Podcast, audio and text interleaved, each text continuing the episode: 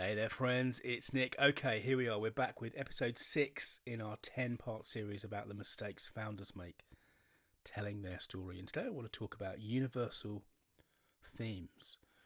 You know, one of the challenges I get um, when I'm working with clients principally is that when we're getting into the weeds of their story, they'll say, Well, hold on, is this relevant?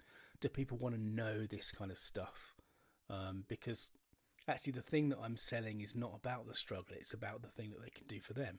And of course, that's true.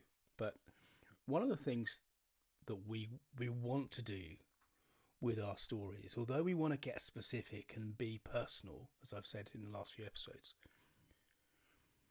we need to make sure that the the theme is clearly stated or certainly clearly implied and by that I mean even though your story is unique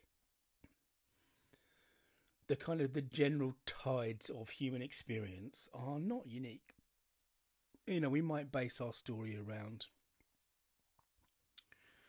well, okay, common, very common one is success, the road to success. You know, and even though your particular, the particular machinations of plot twists of your story would not be the same as your audience, we can all understand and get sort of get behind that particular theme. You know, because we all want that sense of success, right? And you know, in my case, many of the stories I tell about the move from, you know, having founded and run and built an agency, a web agency over 20 years to what I'm doing now, you know, the theme that kind of drives that is freedom or lack of freedom.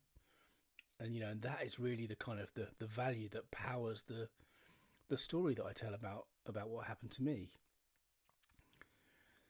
So it's really useful and important to think about those things because your story is your story, of course, and we're talking about founders telling their story. But we know that when a story is well told, the audience, in some sense, becomes us. They embody us. They, you know, they they they suffer the slings and arrows of outrageous fortune as we suffer them.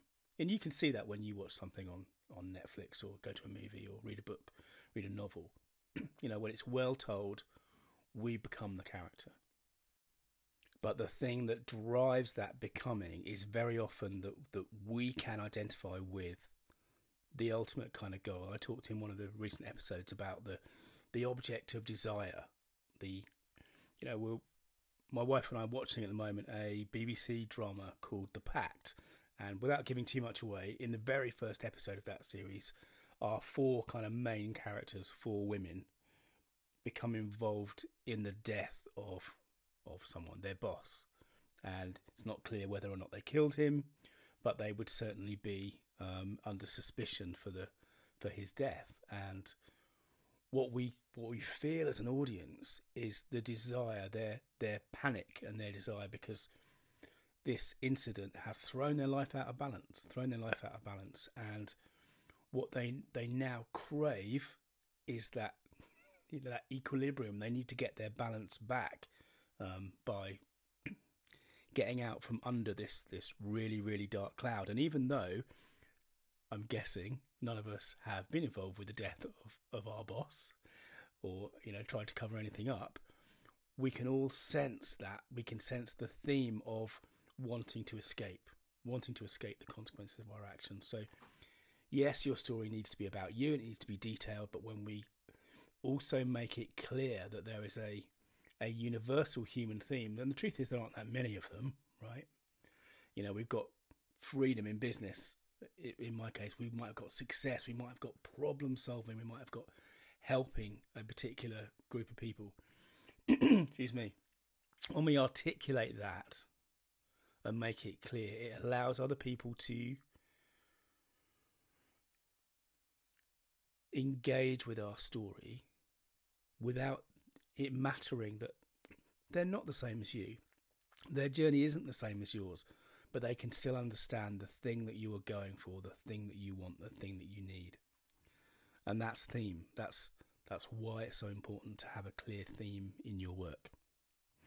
Okay, I've gone on a bit longer today, so thanks for listening. And uh, tomorrow I'll be back with the seventh mistake that founders make telling their story. Bye now. Hey, this is Nick. Thanks again for listening. To dig deeper, search for story.business.